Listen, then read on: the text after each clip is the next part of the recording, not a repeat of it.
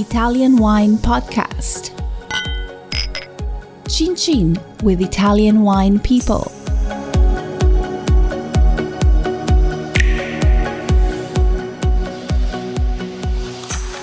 Italian Wine Podcast, as Wine to Wine 2020 media partner, is proud to present a series of sessions chosen to highlight key themes and ideas and recorded during the two day event held on November 23rd and 24th, 2020. Wine to Wine 2020 represented the first ever fully digital edition of the Business to Business Forum. Visit winetowine.net and make sure to attend future editions of Wine to Wine Business Forum.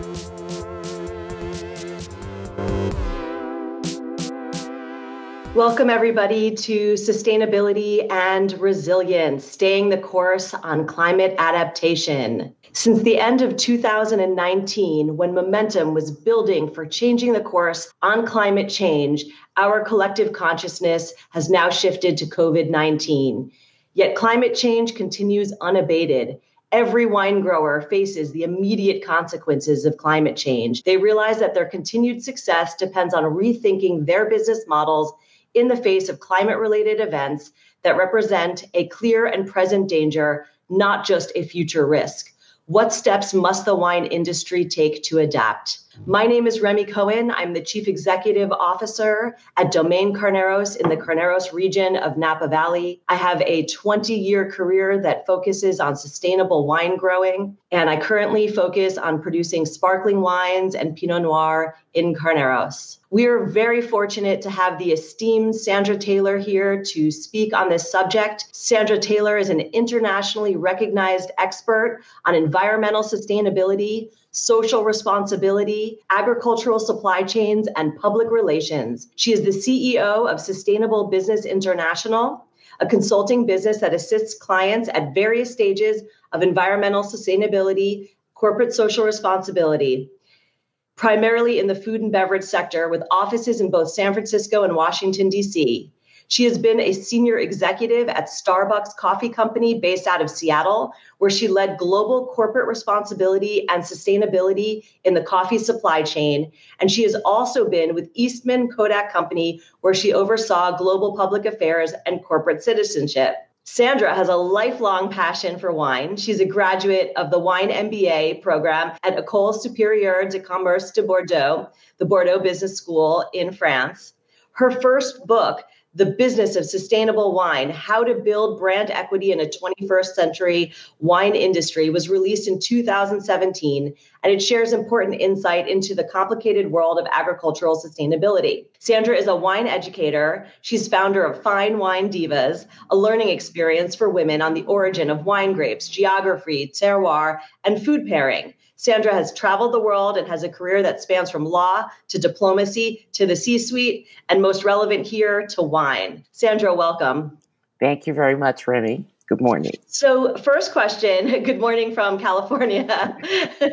and Sandra's on the East Coast. So, hello, everybody in Italy. so, Sandra, the term sustainability might have many meanings. Let's set the stage here for this conversation. Please give us a definition of sustainability. Thank you. Well, sustainability can be a very complex concept. Um, it's been defined in many ways, but the most frequently quoted definition is from a UN conference report in 1987. And that definition is meeting the needs of the present without compromising the ability of future generations to meet their own needs.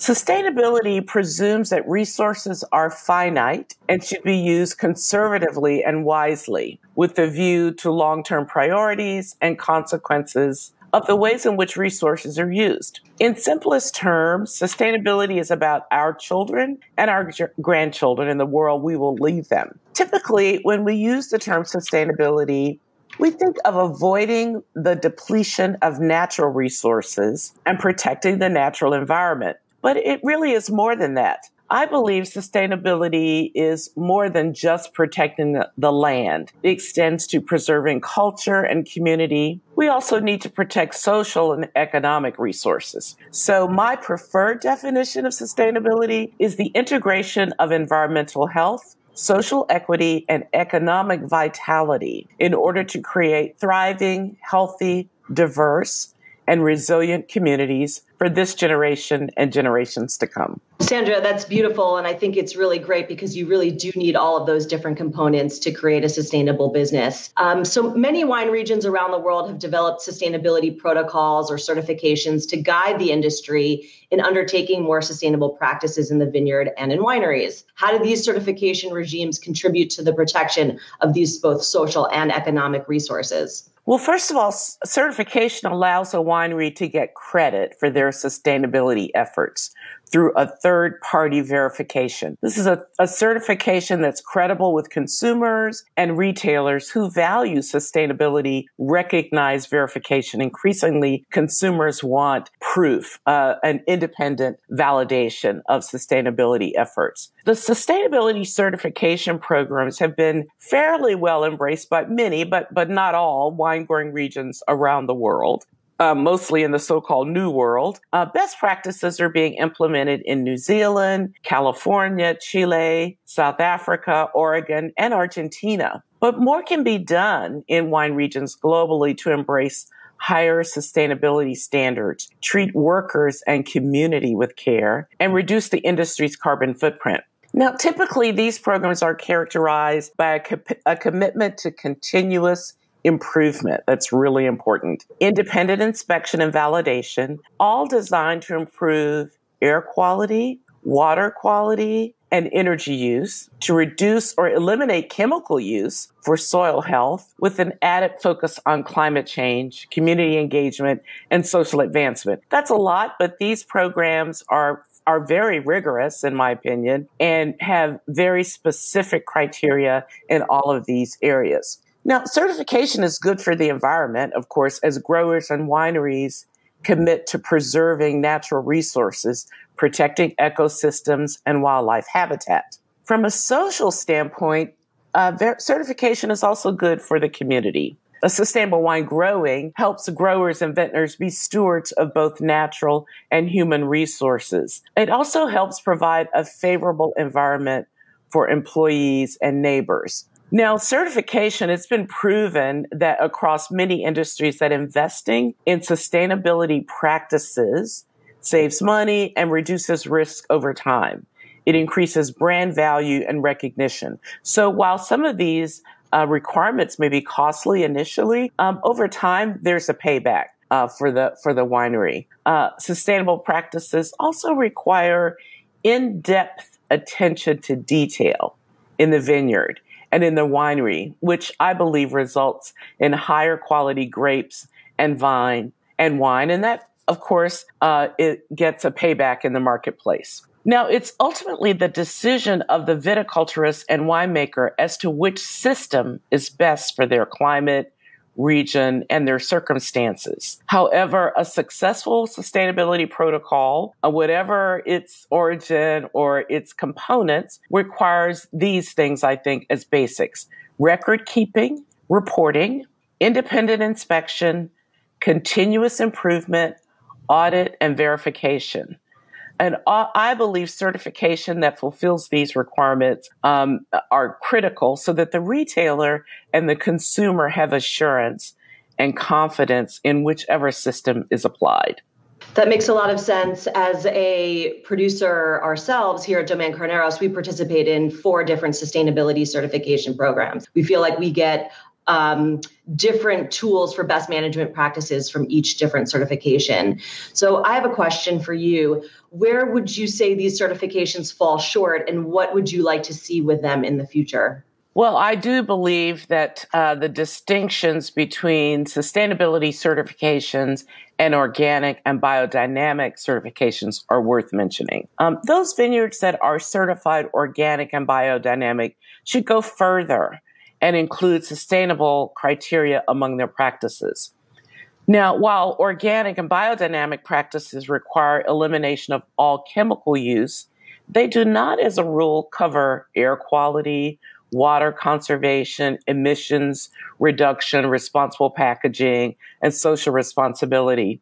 So, accordingly, I believe biodynamic and organic practice alone are not sufficient to ensure our sustainable future. A, sustainable framework, a certified sustainable framework, and that's important, needs to be certified. Uh, it's not enough just to say you're sustainable. There needs to be uh, independent verification of that. Um, but I believe a certified sustainable framework is the ideal approach for the wine industry, one that takes account of all the material and social inputs that contribute to the finished product. And it includes a process in which a third party provides validation that a grower or farming operation is in compliance with a defined set of mandatory standards or practices. Um, I would love to see these uh, these uh, regional programs include much more about packaging because I think that's mm-hmm. going to be critical for for carbon um, reduction. And so that's one of the things that I think are missing. But most of the requirements I think are being covered um, and they're being improved upon in these sustainable certification programs, and they're making a difference in the protection of both social and environmental resources. That's great. Thank you, Sandra. How do you feel the wine industry will bounce back after COVID? There's a lot of economic insecurity right now, and we discussed needing all the different components of sustainability. So, how can there be economic sustainability in this new environment?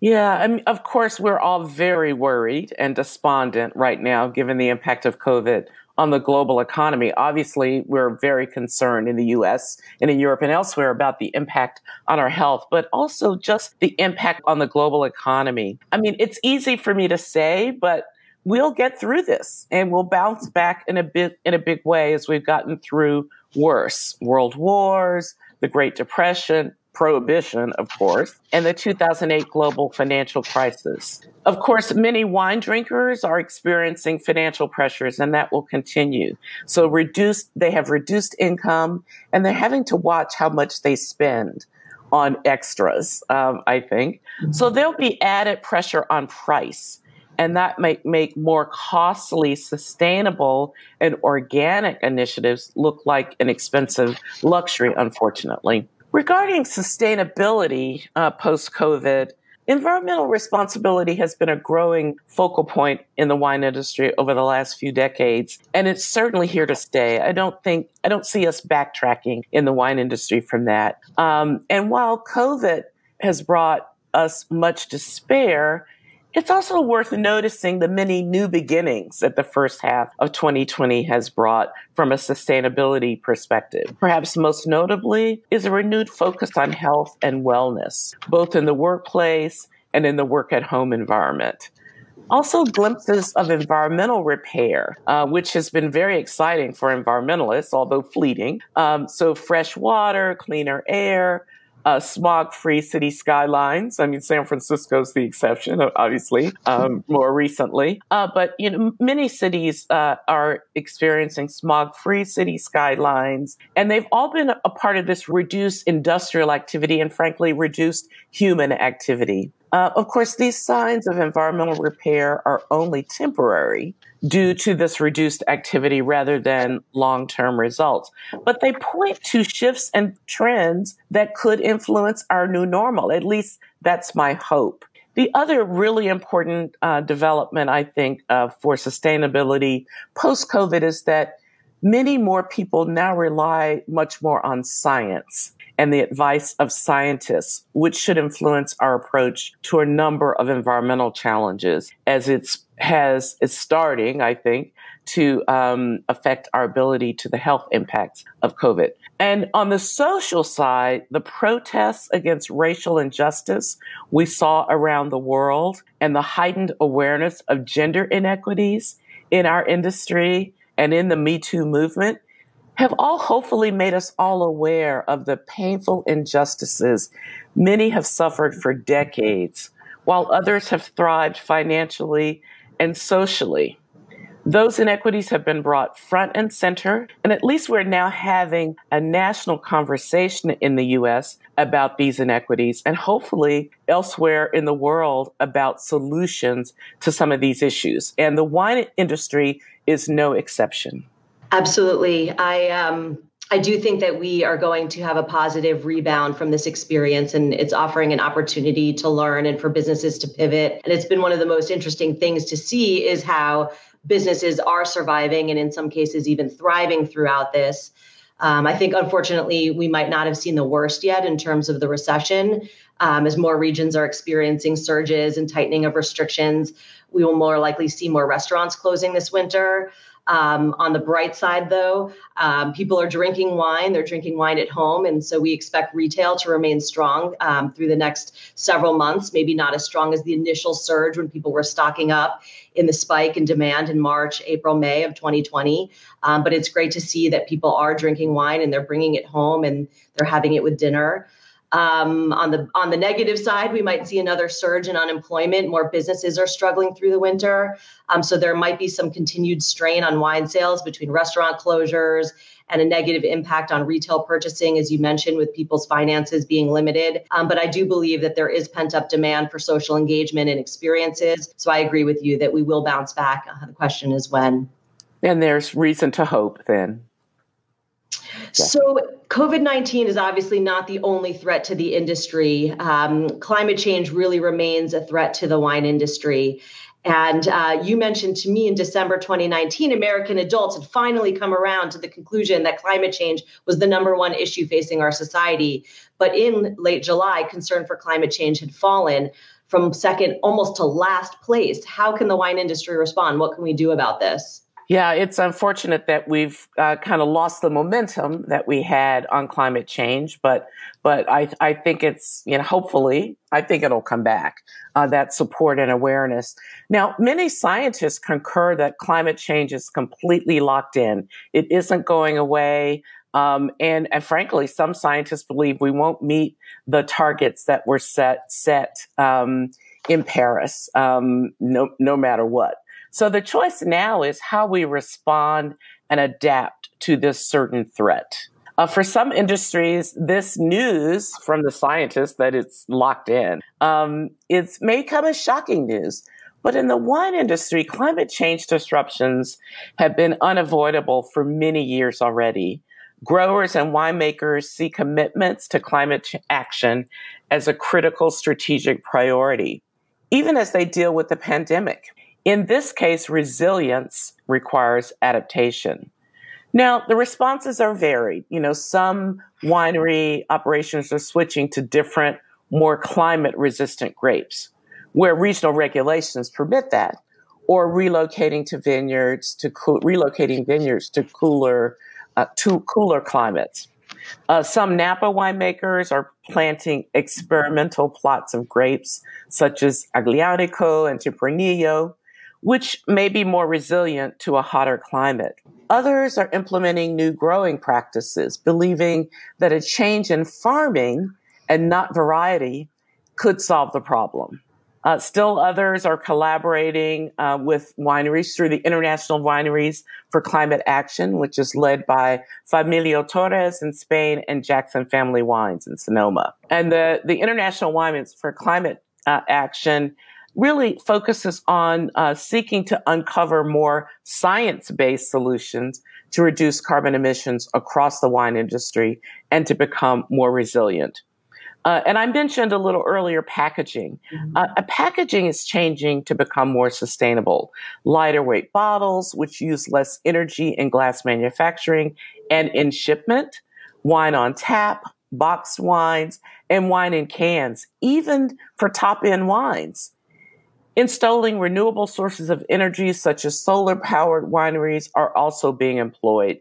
And then, of course, waste management is critical as well, given the emissions that come, methane emissions that come from waste. So I think there's a lot the winery industry can do. Um, and we don't control, obviously, uh, climate action, but these are some steps that many in the industry are taking. Thank you. Um, Sandra, we have a question about fires. What have we learned in Napa about the fires from uh, Ricardo Aldani? And are there lessons that you've learned from the fires in California that could be adopted to other regions of the world? Um, I think I'll I'll give that question to you, Remi. that makes sense. Um, it's not just fires. We've had floods, we've had heat waves. I, as Sandra mentioned earlier, um, wine growers have learned to be resilient and will continue to learn to be resilient. And one of the things that I think is paramount in terms of any business operation is creating an emergency business continuity plan. So knowing what the business is going to do and how is how are you going to respond and who is going to respond to which areas um, emergency contacts and individual and backup people for different responsibilities. Um, obviously, we've learned here in California that we need to create defensible space around our vineyards, though vineyards in many cases have served as fire breaks, which has been really great, which means that your cover crop and your ground floor management has to be on point so you need to make sure that you're mowing your cover crop that it's going dormant in the in in in the winter um, in the summer months um, we have a lot of different farming techniques. Sandra mentioned some of them variety selection, also rootstock selection that's drought tolerant, irrigation management for water conservation is really critical. Um, we also have decided that we need to maintain equipment to defend our own properties. So we have water trucks, we have land moving equipment to build fire breaks. Um, in our case, we have portable generators, but we just signed a contract to build a solar microgrid, which is a solar array that has battery backup power that will allow us to operate as an island in the case of a power shutoffs. So many of you might know that now in California, because some of the fires have started due to high wind events, knocking down power lines and igniting fires, um, they will do preemptive power shutoffs. So in this case, if the power goes off for any reason, Domaine Carneros will operate as an island and will operate off of ba- battery backup from the solar generator, reducing carbon emissions and greenhouse gas generation. So other little things that we've done are not little because I think they're important to our business and our business continuity plan is putting our data storage in the cloud, getting the right insurance. And I think it's important for the industry to share information. I know Australia has had an unfortunate, horrible experience last year. The Pacific Northwest had fires along with us this year. It's important that we all get together, share information in forums like Wine to Wine and other forums, and so that we can um, prepare ourselves for the future. So, we're welcoming any other questions from the audience. People were asking about Italy programs. There's SQNPI and GRI, Empowering Sustainable Decisions and in Veneto, there is Viva, and in Valpolicella, there is RRR. So, in case uh, anyone in Italy is interested in participating in more sustainability programming.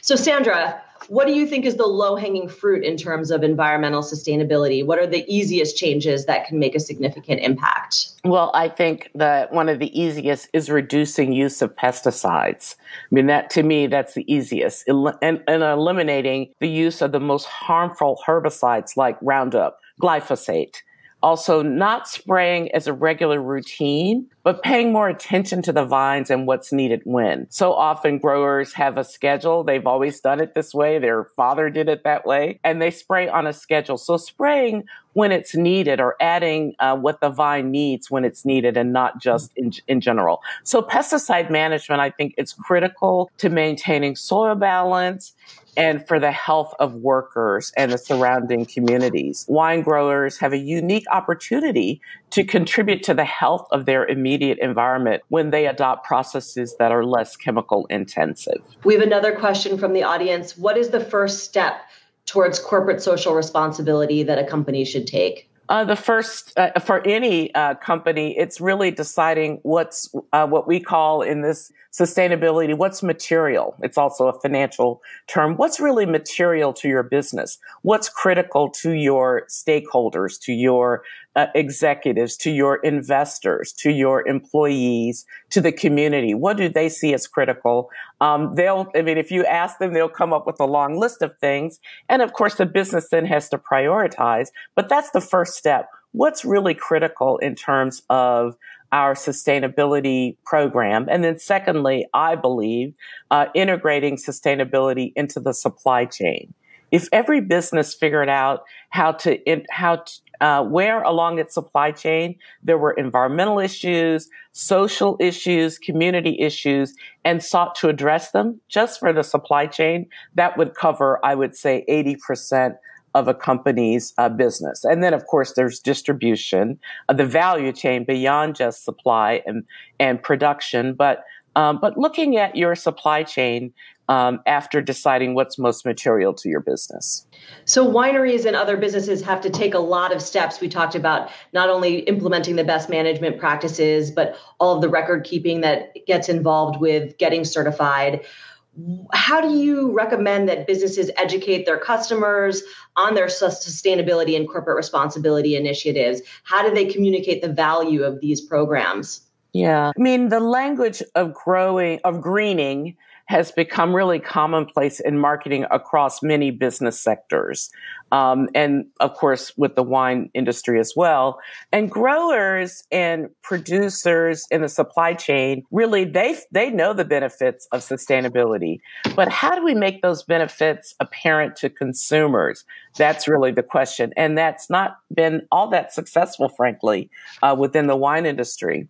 Um, the, in terms of wine sustainability specifically, uh, the marketplace remains confused by the terminology of sustainability. There's organic, there's biodynamic that's made with organic grapes, there's organic wine, um, and then there's sustainable. So uh, essentially, consumers have not valued these initiatives in the industry by purchasing sustainably produced wines in the way they've adopted fair trade or shade grown or organic certification in other agricultural and consumer products. So it's critical for the industry to be more transparent and to undertake smart communication strategies um, to encourage cooperation across wine regions uh, and avoid proliferation of sustainability labels. You know, all these various regions have their own labels and their own programs. And so I think there is room for collaboration, um, perhaps not harmonization, but really much more thinking in terms of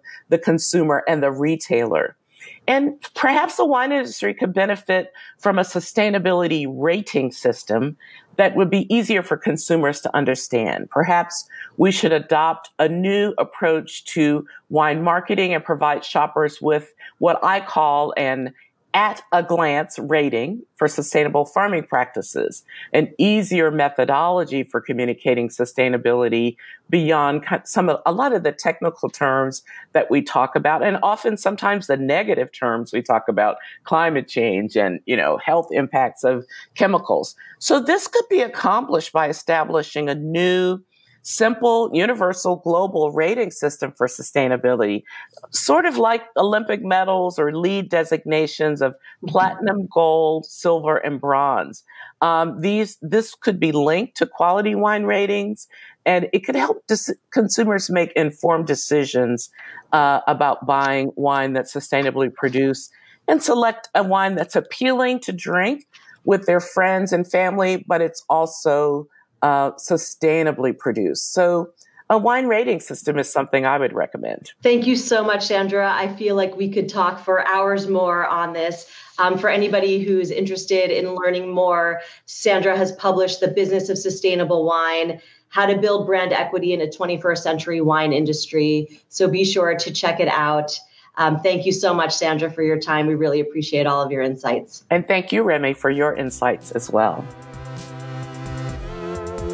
Listen to the Italian Wine Podcast wherever you get your podcasts. We're on SoundCloud, Apple Podcasts, Himalaya FM, and more. Don't forget to subscribe and rate the show. If you enjoy listening, please consider donating through ItalianWinePodcast.com. Any amount helps cover equipment, production, and publication costs. Until next time, chin chin.